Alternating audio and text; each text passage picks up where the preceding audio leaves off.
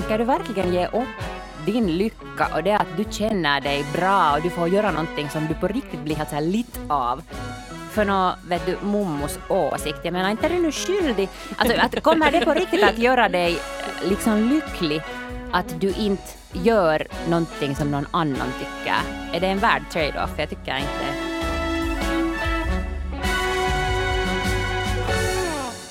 Anna, gott nytt år! Nå, gott nytt år. Eller grått nytt hår.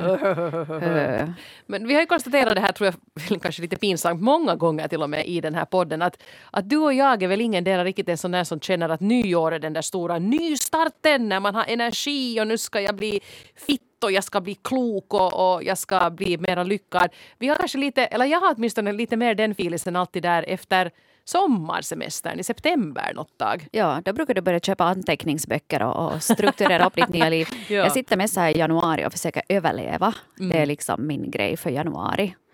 Mm, men sitter och känner sig lite trött. Ja, samtidigt är det ju säsong nu för nyårslöften och sånt här. Och kanske att man skulle kunna börja blicka framåt, det kan vi alla behöva just nu, mot någonting nytt och ljusare och bättre. Och då måste vi ju konstatera att Hanna, du och jag är helt fel personer nu på att ge publiken den här peppen de behöver. Så vi bjöd in en peppexpert istället.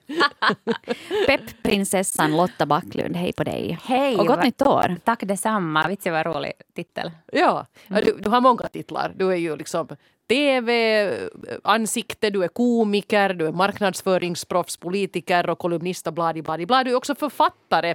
Du har skrivit en hel bok om peppighet. Mm. Och, och den handlar ju mycket, din tes är ju det här ett ord som är jättesvårt att översätta till svenska att man ska vara rejpass. Det är liksom lösningen på allt. Kan du förklara det där lite?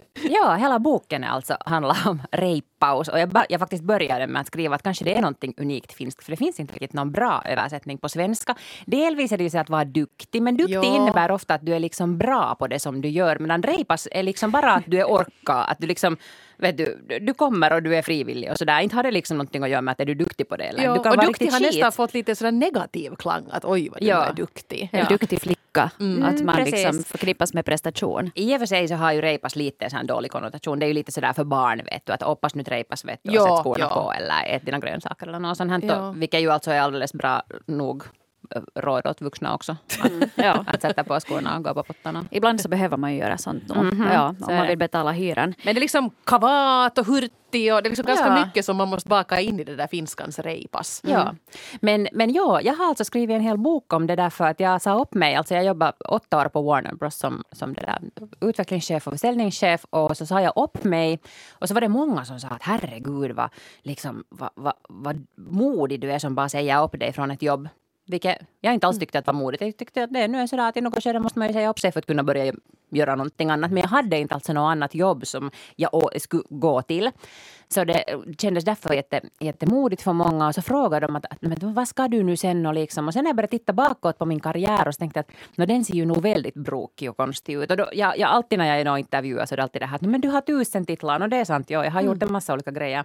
Och så har jag tänkt att, att vad är det som, som då liksom är gemensamt för alla de här sakerna. Och det är nu egentligen bara det att jag har varit repas. jag har nu bara kommit dit och varit helt så hej jag skulle vilja göra eller jag kan, jag kan vara med eller jag är frivillig. Mm. Att inte är jag alls alltid bäst eller duktigast eller smartast eller vackrast men I've been there. Mm. Mm. Den här boken heter Sano Kylle, alltså säg ja. Är, är du en sån här ja-sägare då till till allt. Ja. ja.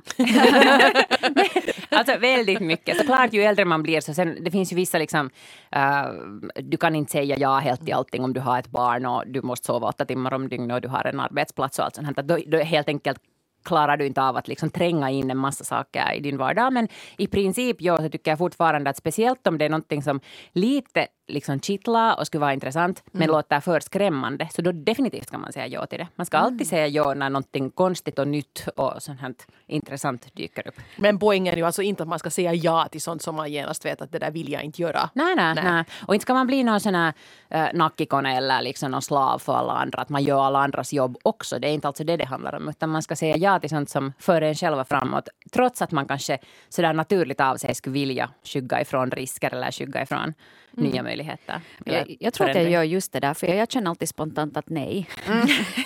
och, och, kanske lite så att man eh, vill skydda sig själv för att, från eventuellt misslyckande eller man kanske inte är så bra på det eller sen kanske man blir för trött av det. Mm. Jag känner nu liksom att jag har inte riktigt någon kraft att säga ja till någonting. Var hittar du liksom din, din drive? Men nu tror jag att det är bara mitt sätt att göra saker. Så nu behöver jag inte fundera, för nu får jag aldrig mer den där liksom att borde jag säga nej till det här istället. Utan nu är liksom min naturliga tanke alltid att säga ja till allting. Och jag måste tvärtom alltid börja fundera att är det nu på riktigt helt smart att göra det här också? Att borde jag kanske låta bli att säga ja till det här?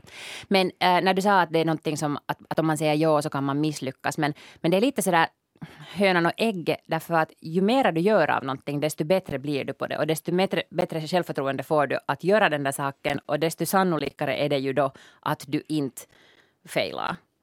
Eller hur? Men, mm. men liksom, vem kan göra rätt på första gången? Mm. Men man, men lär sig, man lär sig också sjukt mycket av att misslyckas. Verkligen, jo, jo. Och man borde misslyckas massor mera. Men är det en inställningsfråga det här då? Mm. Mer att, att man liksom helt enkelt börjar bara träna sig på att säga ja och sen kanske också blir van att okej okay, det misslyckades men det är det nu sen hela världen. Ja, alltså i den här boken som jag skrev så där finns ett helt kapitel om misslyckanden och just om det att liksom hur många egentligen misslyckanden som har fört åt rätt håll. Jag menar Volt såldes just för några 800 000 miljarder euro äh, till USA och de börjar ju inte med att vara den appen som de är nu. Utan de var ju, deras mm. businessmodell var något helt annat. Men inte tänker vi på att liksom Volt på något sätt är något misslyckande. Eller hur? Utan de är ju liksom den bästa finska lyckade startup-historien i, i liksom 10 år eller mm. 20 år eller något sånt. Ja, Nej, men så är det ju. Uh, vi samlar på oss några, några brev som vi tänkte skulle kunna passa ganska bra just det här sammanhanget. Uh, människor som på olika sätt kanske lite går och drömmer om någonting men inte ännu har vågat säga ja till det. Så vi tänkte att kanske nu skulle kunna ge, det, ge dem ett utlåtande och, och, vi skulle kunna börja just med det här med att, att våga sadla om i karriären. För här var en som hade, hade lite sådana tankar här. Det är Mimmi som är 38 som har skrivit så här. Jag har just nu ett arbete som jag inte gillar alls. Det är ett helt bra jobb med en okej lön och förmåner och så vidare. Men ju äldre jag blir desto mer inser jag att jag har nog hamnat lite fel nu. Och nu under pandemin har jag dessutom jobbat på distans och jag blir hela tiden mer säker på att det jag egentligen vill göra är att starta eget. Min dröm är att arbeta med hållbart mode. Jag skulle vilja starta en tjänst som hyr ut snygga vardagskläder med webbsida och mycket grejer på sociala medier och sånt. Men när jag nämner det här till min familj och vänner så ser det ut som levande frågetecken. Jag har ingen bakgrund inom mode och de kan inte förstå varför jag skulle byta bort mitt trygga arbete mot någonting sånt här. Och de kanske har rätt. Jag kanske skulle ångra mig otroligt mycket om jag sa upp mig. Men samtidigt, livet känns ju så kort. Vad skulle ni göra? undrar Mimmi. Jag tror att ganska många går omkring och tänker sådana här tankar. Och, och säkert har pandemin ökat det dessutom. Mm. Men äh, givetvis så ska jag ju säga att jag absolut säger upp det och starta eget. För så har jag ju också gjort många gånger. Liksom, hitta på olika projekt och sånt. Men, men faktum är att man behöver ju inte göra allt på en gång. Och jag fattar att det känns helt jätteskrämmande. Speciellt Mimmi är 38. Det kan hända att hon har barn till exempel. Och då är det inte sådär bara sådär som det skulle ha varit när man var 20. Att, att när man skrapar nu ihop någonstans ifrån hyran. För att om du är ansvarig för en eller flera personer med din ekonomi så kan du inte heller ta lika drastiska beslut. Men Mimmi behöver inte göra allt på en gång. Hon kan ju göra något. Bara för att lite kika att skulle det här liksom flyga. Jag tycker den här idén som hon dessutom skrev här om verkar som en jättebra idé. Hon skulle lite kunna göra research på att hur en sån här businessmodell skulle funka som hon mm. tänker sig. Uh, och sen skulle hon kunna göra någon en grej. Hon kan liksom uh, till exempel boka den där hemsidans adress, den där domänen som hon vill ha. För sen har hon någonting. Och sen när du har någonting så sen tvingar det dig lite att göra framåt. Och sen kanske hon kan ta till exempel en offert från ett företag som kan bygga en app om det är det som hon vill liksom börja göra. No, inte, inte har du ännu bundit dig till någonting. Du har inte betalat ett enda penny. Du har använt några timmar på det här. Men då har du liksom någon som har den där offerten. Det finns plötsligt kanske någon powerpoint eller någon bild på hur det skulle kunna se ut. Sen kan du börja sätta några siffror i Excel. Du har inte ännu heller betalat någonting, men du har någonting. Och sen kan du börja tala åt dina kompisar och du kan tala åt bekanta. Och plötsligt visar det sig att ah, ja, att liksom, Hannas nya pojkvän är ju faktiskt liksom någon vet du, venture capitalist eller, eller någon som förstår sig på, på den här businessen. Och, sådant. och plötsligt får du en massa råd. Kanske du till och med får någonting konkret som du kan starta med. Mm. Mm. Så gör inte allting. Behöver du säga upp dig direkt, men gör någonting. Precis, man behöver inte fatta de där drastiska besluten först. Men jag tyckte det här, det här skriver du också om, det här med att be om offerter från lite olika mm. håll. Så får man mitt i allt i inboxen sådana mejl av folk som tror att man har ett företag. ja, ja. och då känns det på något sätt riktigt på ett annat sätt att man kanske kan lite ställa om det i sin hjärna. Men vad skulle du säga då om sådana Uh, för jag, jag, tror att det finns ganska många i kanske en, en, lite äldre generation som ser på det här. Jag menar de som faktiskt var med om Laman och sånt här mm. som säger att hej hallå, du har en fast anställning. Börja nu inte ge upp den för något sånt här flum. Uh, hur ska man liksom förhålla sig till nej-sägarna när man själv försöker bli en ja-sägare? No, alltså, fastanställning är ju inte någonting som alla alls älskar. Och det ser vi ju speciellt i de som är yngre än vi, alltså sådana som är liksom under 30, så inte tycker de alls att det är någon bra jotto att man har fast anställning. Det är jättemånga som väljer att frilansa eller väljer att liksom skrapa ihop sin inkomst från olika saker så att de får göra olika grejer med sitt liv. Uh, men däremot så tycker jag att alltid man ska tänka på att, att de där typerna tog fem minuter för att lyssna på ditt problem och sa sin egen åsikt. Men liksom, tänker du verkligen ge upp din lycka och det att du känner dig bra och du får göra någonting som du på riktigt blir helt så här lit av för någon, vet du, mommos åsikt. Jag menar, inte är du nu skyldig? Alltså, att, kommer det på riktigt att göra dig eh, liksom lycklig att du inte vet du, gör någonting som någon annan tycker att det är en dålig idé. Det känns ju alldeles Nej. tokigt för att jag menar, du, le du lever med ditt liv 24 timmar om dygnet hela tiden. Att, att är det verkligen liksom, är det en värd trade-off? Jag tycker inte det. Mm. Men jag tycker det är bra, bra tips det där just med att man börjar småskaligt. Att man behöver inte först säga upp sig och sen börja fundera på sin nya businessidé. Att, att, och sen tror jag också att det föder väl nya tankar vart efter det också mm. ju mer man börjar tänka på det. Och sådär. Så är det och så kan det ju visa sig att okej, okay, men kanske jag inte alls brinner för det här så mycket som jag trodde att jag brinner för det här. Sen när det börjar konkretisera sig och sen kan man fundera på någonting nytt. Alltså det tror jag att, att liksom Mimmi ska göra. Att, Mimmi ska nog söka sig till någon, någon, slags förändring. För hon är nog helt tydligt inte nu nöjd med det här jobbet trots att den har bra förmåner och bra lön och allt sånt här. Men, men den, den skrämmer inte upp henne tillräckligt mycket för att hon skulle utvecklas just nu. Så om inte något annat så borde hon kanske åtminstone börja söka ett nytt jobb. Om inte det nu direkt det att hoppa av och, och starta mm. eget. För man mm. vet ju inte alltid på förhand vilka som är de där mellanetapperna. Mm. Kanske det ska vara det här experimentet med det här modeuthyrningssystemet. Mm. Kanske det är inte det som hon sen gör till pensionen. Ja, men det kanske för henne vidare i alla fall. Mm. Så heja heja säger vi där. Uh, ska vi ta hamsterns fundering till nästa Hanna? Mm. Hamstern 43 har skrivit in på följande vis. Mitt liv känns lite som den där filmen Groundhog Day. Jag har liksom fastnat på många plan. Varje år så svär jag att bli mer hälsosam och så tränar jag som besatt i en månad, ger upp och blir tjockare än någonsin. Med kärleken så är det samma sak. Jag hittar den rätta med jämna mellanrum och går all in och männen visar sig alltid vara av samma typ. De tröttnar på mig och försvinner. Mina vänner de går vidare i livet och gifter sig och skiljer sig och byter jobb och får barn och det händer en massa saker. Men jag har snurrat på i samma hamsterhjul i nästan 15 år. Var är handbromsen? Jag vill stiga av. Skriver hamstern 43. No, jag skulle kanske lite plocka isär nu de här olika frågorna för det finns liksom lite olika uh, svar på olika saker. Att hon svär att hon ska bli mer hälsosam och så tränar hon som besatt i en månad, ger upp och blir tjockare än någonsin. Så tror jag att, att där kanske det just är problemet just det där att man tränar som besatt. För det är nog väldigt osannolikt att du plötsligt över en natt då liksom nu idag första i första eller hur när allas nya liv börjar. Så att vi liksom från igår till idag plötsligt skulle ha vaknat upp med att självdisciplin är vår liksom alldeles starkaste sida. Om det aldrig förut har varit det. Så det känns jätteosannolikt. Och då tycker jag att liksom det där att man gör en full 180 sväng på sitt liv. Så, så det brukar inte fungera. Utan det lönar sig att göra någon en sak i taget. Och vi talade här tidigare före vi bandade in om att det är jätteviktigt att sova.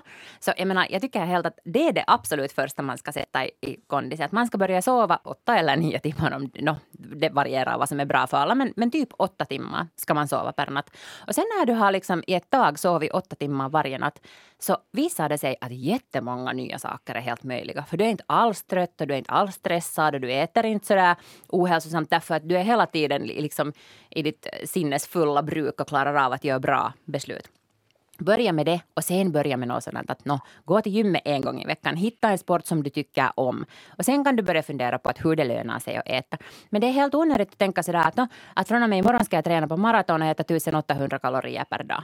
Det är jättefå som klarar av det. Och plötsligt om du tittar nu bakåt, så who, how has that been working for you? No, mm. Alldeles tydligt inte så bra. Så börja med liksom en liten grej nu och så sätter du på här under året. För det betyder att till exempel vid den här tiden nästa år så kanske din liksom livsrytm är helt annorlunda, dina vanor är helt annorlunda. Mm. Mm. Det är ganska bra den här deckarförfattaren Camilla Läckberg. Hon hade någon sån här, jag kommer inte ihåg vad hashtaggen var nu, men hon hade en sån här grej i alla fall att hon ska göra någonting varje dag. Men också en 20 minuters promenad räknas. Att det behöver mm. liksom inte vara sådär ett jättesvettigt gympass. Men det ska vara någonting varje dag. Sådär halvdisciplin liksom. Det tyckte jag var ganska fiffigt. Ja, precis. Jerry Seinfeld har haft någon sån här att han måste skriva varje dag. Och han har en sån här väggkalender. Och när han skriver någonting, liksom han har skrivit någonting, han har fått någonting till stånd varje dag så får han då kruxa. Och nu vill han bara inte liksom bryta den där kedjan. För det är så skönt att kruxa. Ja, för det är så kiva att kruxa om man ser liksom den, där, den där fullständiga kedjan. Och, och helt på samma sätt, liksom, gör någonting rätt. Ja. Mm. Men annars då, Hamsten skriver här om att uh, man alltid gör, gör om samma misstag, till exempel mm. välja samma typ av uh, partner och, ja. och, det misslyckas och sen att alla andra på något vis går vidare och man själv bara håller på och harvar runt, går runt samma kvarter om och om igen. No, alltså, um, förändring är ju egentligen inte svårt, det är bara skrämmande. Det är ju inte svårt att till exempel fylla i en skilsmässoansökan eller det är inte svårt att säga upp sig från jobbet eller det är inte svårt att flytta utomlands. Men det är ju jätteskrämmande för det har ju en massa liksom, uh, andra sådana här uh, följder som, som du måste, du måste där, ordna med. Så om man vill ha förändring så det är ju helt jättelätt. Det är bara liksom att säga upp sig, flytta utomlands. Här. Ja. Men jag förstår att det inte är liksom realistiskt för alla.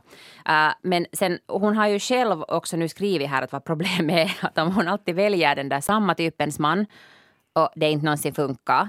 Så jag menar, jag vet att liksom ingen vill höra det rådet att okej okay, om det där inte funkar så, så testa på något annat. Men känslor är så jättesvåra. Det finns inte riktigt något så här rätta råd nu heller för, för att, hur man ska hitta en partner. För att jag tror inte alls på något sånt att nu, du ska bara vet du, liksom ändra på dina kriterier. För att vet du, the heart wants what the heart wants eller liksom kanske ibland the vagina wants what the vagina wants. Liksom man blir nu bara tänd på vissa sorters män och, och så får man leva med det. Att nu, välj någon tråkigare och någon snällare Mm, så kan mm. jag säga. Men, men inte vet jag om du är något lyckligare av det. Ja. Mm. Men när vi nu kom in på dating, mm. nu, nu börjar jag eh, trissa upp Hannas dilemman här. men Hanna sa på förhand här att, jag skulle kunna lite kanske prata om det här att, att jag liksom lite har liksom tappa sugen med dejtandet. Ja. Så det är inte det att, att säga ja till, till olika karlar utan att säga ja till att ge sig ut. Liksom. Eller ja. hur? Jag tycker också att ganska många har skrivit in till oss att ju äldre man blir, att folk blir lite så desillusionerade med tiden och man kanske har dejtat så mycket. Lite blasé liksom. Ja, man säger mm. att men blir det nu ändå till någonting? Vad skulle du säga till dem som kanske lite har tappat hoppet då? Eller till oss? Jag vet inte om jag har tappat helt hoppet. Jag har bara inte tid att dejta. Det är det som är problemet kanske. Jag tror nog att det någon gång ändå kommer att ske. Men, men hur tänker du kring det här med med kärlek och dejtande? För du skriver ganska mycket om det också. Mm. Men det beror liksom lite det kanske är lite samma tanke som jag hade där med att ska du börja träna till maraton och liksom äta 1800 kalorier i dagen. Att tänker du liksom idag börja dejta så att du får gifta dig på sommaren, vet du? Att då gör du det lite sådär med, liksom, med, med blodsmak i munnen. Och jag är inte helt övertygad om att, att liksom det funkar så. Och nu, alltså min bok handlar ju jättemycket om det som du själva kan göra. Och problemet med kärlek är ju att det finns ju en annan person alltid involverad. Och det finns inte något sätt som du kan kontrollera andra människor. Eller, eller om det finns så det är liksom dåligt. Du ska inte försöka kontrollera andra människor för det liksom blir inte bra. Men så kanske det som, som just många, de är så himla um, på något sätt liksom aggressivt efter ett förhållande som, som jättefort ska bli seriöst och sen ska man...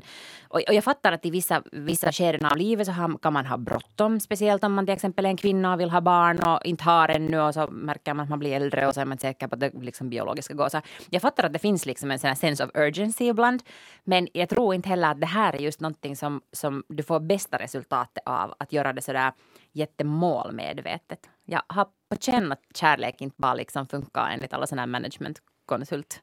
Mm. Men, mm. men, men, nu finns det ju en sån här karl som jobbar i en matbutik nära Anna. Mm -hmm. han, han, har slutat. Har han, slutat? han har slutat. Men om vi nu ponerar att han skulle dyka upp där igen.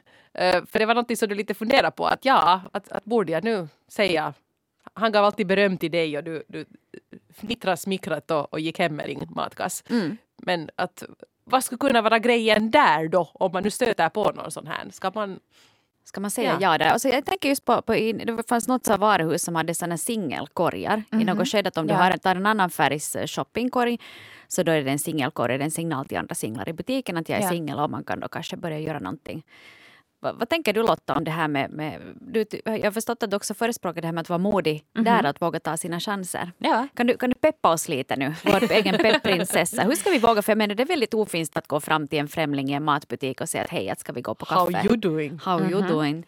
ja, det är det ju. Det är ju jättesådär könsdelat också, att vi tror fortfarande att det är på något sätt mannen som måste göra första. Liksom så Men jag är jättepragmatisk, plus jag har helt massor att göra, så jag har inte liksom tid riktigt för sånt. Att sen om jag nu på riktigt är intresserad av någon så kan jag också bara säga det. Och sen kan man säga att, liksom, att vill du gå på kaffe någon gång? Och sen om den är helt sådär, nej, jag har en flickvän eller nej, jag vill inte eller whatever orsaken kan vara. Och sen man sådär, okej. Okay. Men då vet vi det. Ja, men det var inte liksom farligare än så. Men det är sant att vi gör det sådär hysteriskt stort i vårt huvud.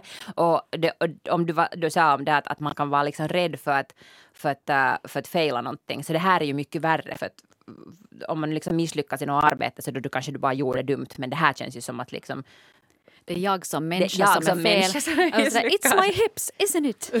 Precis. Ja. ja. Men samtidigt så liksom in the grand scheme of things så det är liksom 30 sekunder av ditt liv och sen om det kommer nej så voi voi. Mm. Och sen också, one down. Jag tycker du nämnde det här i, i, din bok också att, att det som ju också det kan medföra att han kanske känner sig jättesnygg hela resten av dagen och så att wow! Precis. att han tyckte att nej tack inte nu kanske ändå men så går han ändå och tänker där på dig. Mm. Mm. Så att, mm, ja. Mm. Ja. ja. För sen blir det ju en massa sådana här what ifs. Och sen går man kanske och använder en massa tid på att fundera just på någon sån här Att vad om jag ska fråga? Ja. ja. Mm. Och sen det, det är liksom hjärnkapacitet som är fel använd. Eller mm. hur?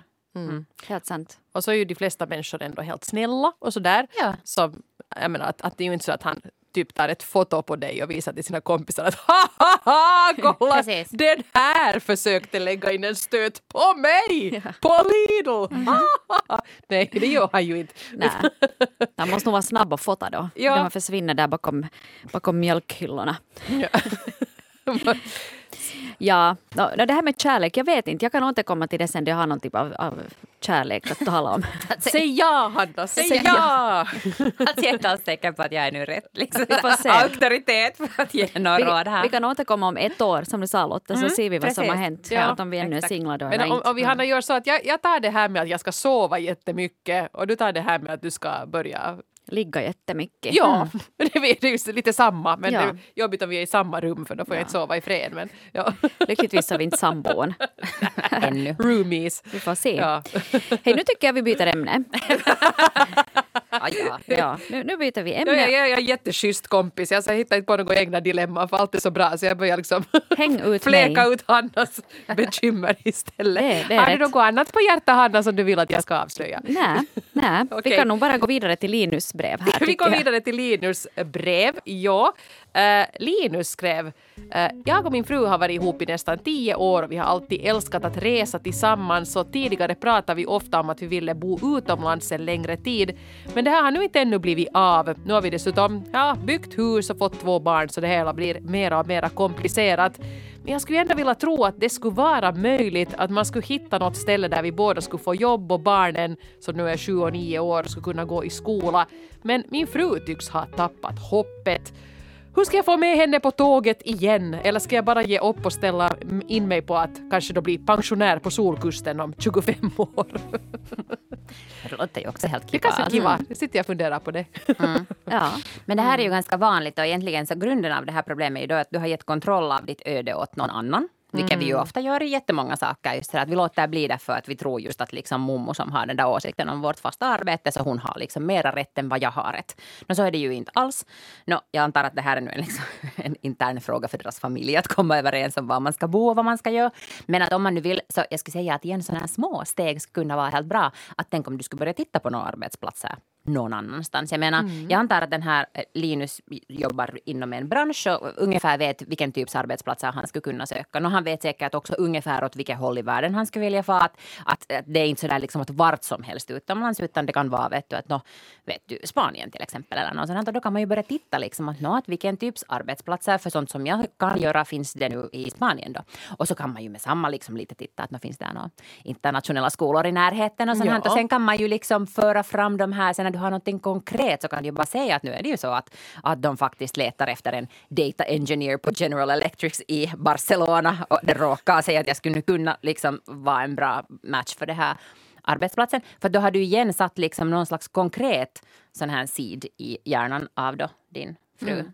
Ja, det kan ju hända att den här frun bara inte liksom förmår nu greppa det här mm. att åh, hela världen ligger framför våra fötter. Men om hon skulle säga sådär att att hej, att det finns ju faktiskt en svensk skola i Palma de Mallorca och jag skulle kanske Precis. få ett jobb där så, så kan hon förhålla sig till just den saken. Mm. Men Linus ska fortsätta drömma och visionera och se vart det leder. Ja, ja, och sen går det ju faktiskt, alltså jag antar att, no, det beror ju helt på förstås vad man håller på med, men till exempel det företaget var jag jobbar, så vi har alltså en sån här Nomad-program, var du kan få jobba någonstans i tre månader vart som helst utomlands utan mm. desto mer liksom stora byråkratiska projekt. Utan vem som helst kan få lov att i tre månader jobba. Men om det finns en sån här, eller någon slags möjlighet att jobba en lite längre tid, ens kanske en och en halv månad eller något sånt här, någon annanstans ifrån, så ta det tillfället i akt och åk till Palma de Mallorca och jobba därifrån i en månad. Du kan hyra ut din egen lägenhet på Airbnb eller, eller vad som helst och så, så testar du i en månad hur det nu var att leva där. För det brukar ju vara ganska jäs. Ja, eh, jag kommer ihåg att jag intervjuade en gång en kvinna som hade gjort, eh, en, hon och hennes man hade gjort en jättestor livsstilsförändring. De eh, sålde huset och, och flyttade till Thailand och båda jobbade där på, på distans. Och, och, hon sa just det där att, att om man vill göra det att man behöver kanske just inte, att det var kanske onödigt drastiskt, att man kanske inte behöver sälja precis varenda mm. grej du har, att kan du just ta fast tjänstledigt eller, eller just åka en månad eller två och testa på det, för det är, det är ju annat då du är på semester mm. i Thailand två veckor och, och liksom sitter och dricker öl från morgon till kväll och åker till paradisöar och badar, än att sen sitta där då på det där luftkonditionerade kontoret och verkligen jobba. Mm. Att det, kan det, att, man be, att det kan vara lite sådana mindre steg där också, sa hon. Ja, mm. ja, det tror jag också. För Det är just det där som är problemet. Det är lite sådär som att om du far och tittar på en ny lägenhet på en sommardag och solen skiner och allting är grönt och, och barnen leker ute och så är du helt bara oj herregud vad det skulle vara ljuvligt att bo här. Och sen cut to november och det är minus fem och det slaskar och det är fittigt och så är du helt sådär hur i helvete nu bor jag här ja. och det är äckligt. Ja. Mm. Ja, det är ju att försöka tänka sig de olika scenarierna också. Mm, mm. Och att hur är det just där i november i Barcelona? Är det, ja, är det lika det. roligt då? Ja, ja no, nu är det nu säkert alltid ganska ja. roligt. Livet är som att bada i ett badkar med sangria. ja, det är en helt rimlig ja. framtidsvision.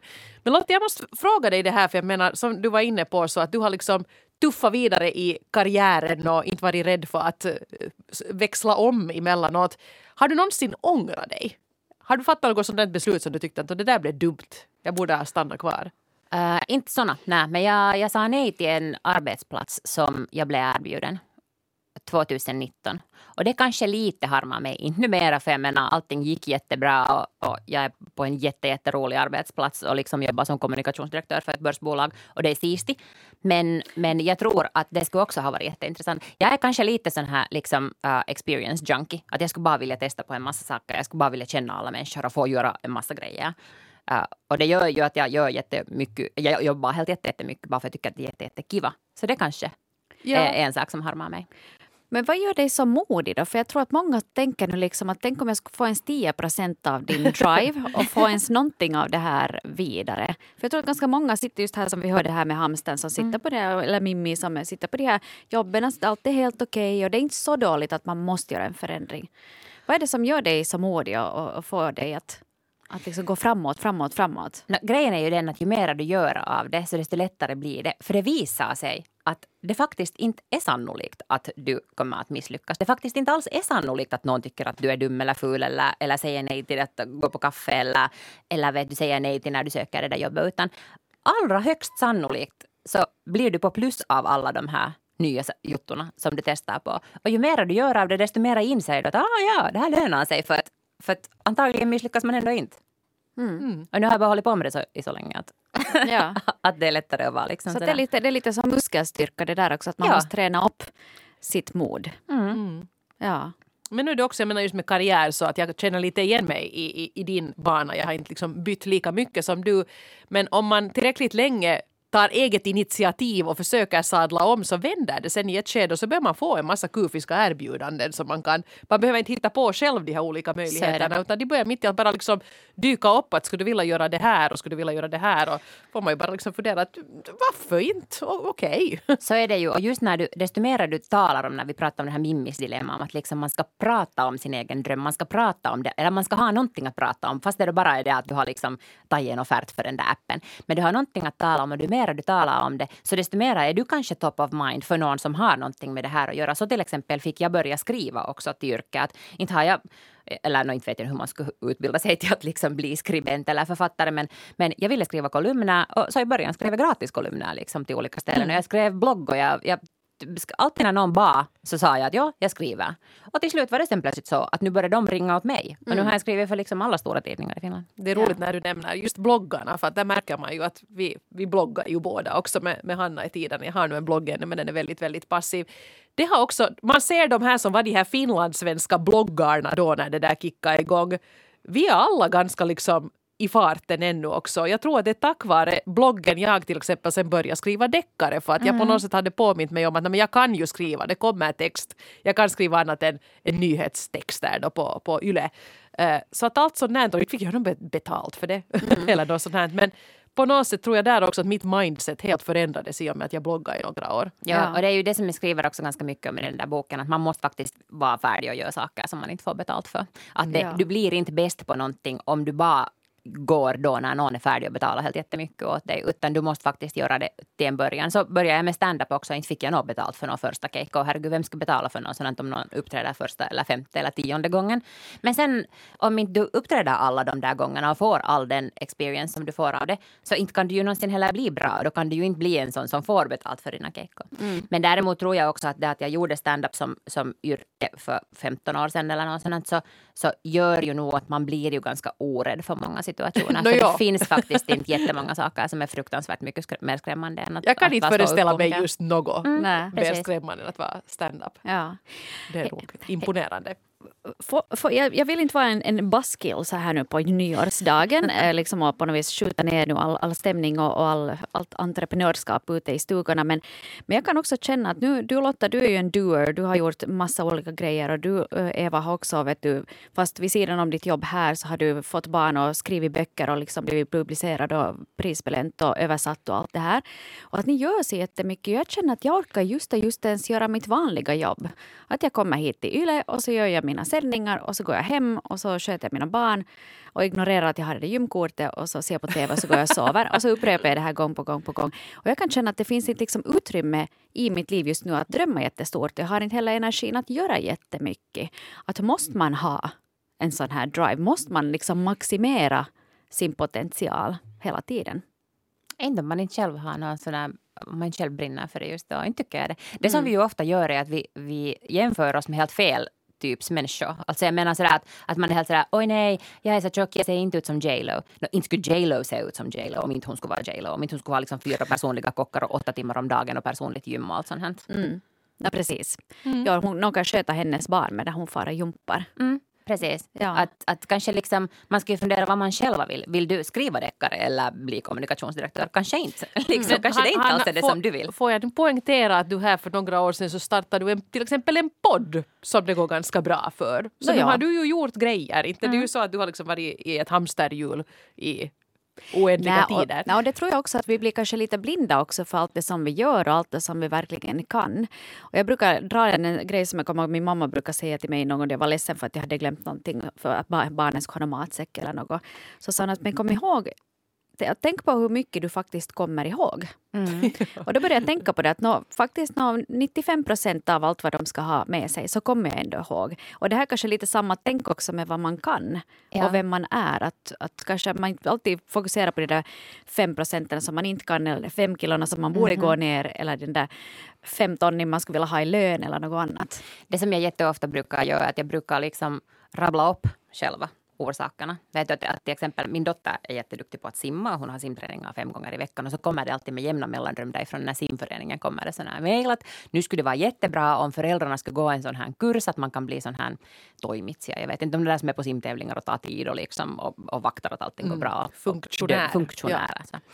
Och sen är jag alltid helt sådär oh my god bad mom moment. Jag borde säkert liksom bli funktionär. Och sen, sen sätter jag mig ner och så är jag helt sådär jag är kommunikationsdirektör för ett börsbolag, jag sitter i stadsfullmäktige som suppleant och jag sitter i kulturutskottet och jag, jag är singelmamma och jag har en podcast i veckan och jag skriver kolumn för Finlands största damtidning. Och liksom, sen när man börjar rabbla upp sådant så är man helt sådär Vet du vad, det är faktiskt helt okej att inte vara funktionär. Någonsin ja, det är därför dig själv, du skickar inte något svar på det. Nej, men det kanske inte låter så bra. Hörni, jag är Vet ni vem jag är? Nej, men när man säger det högt för sig själva. Om du börjar göra det där så inser du att det finns inte, nu finns det liksom annat också du gör än bara gå till jobbet och titta på TV. Vet du, om du på riktigt skulle börja rabbla upp för liksom no, ja. sådär mukamas för någon.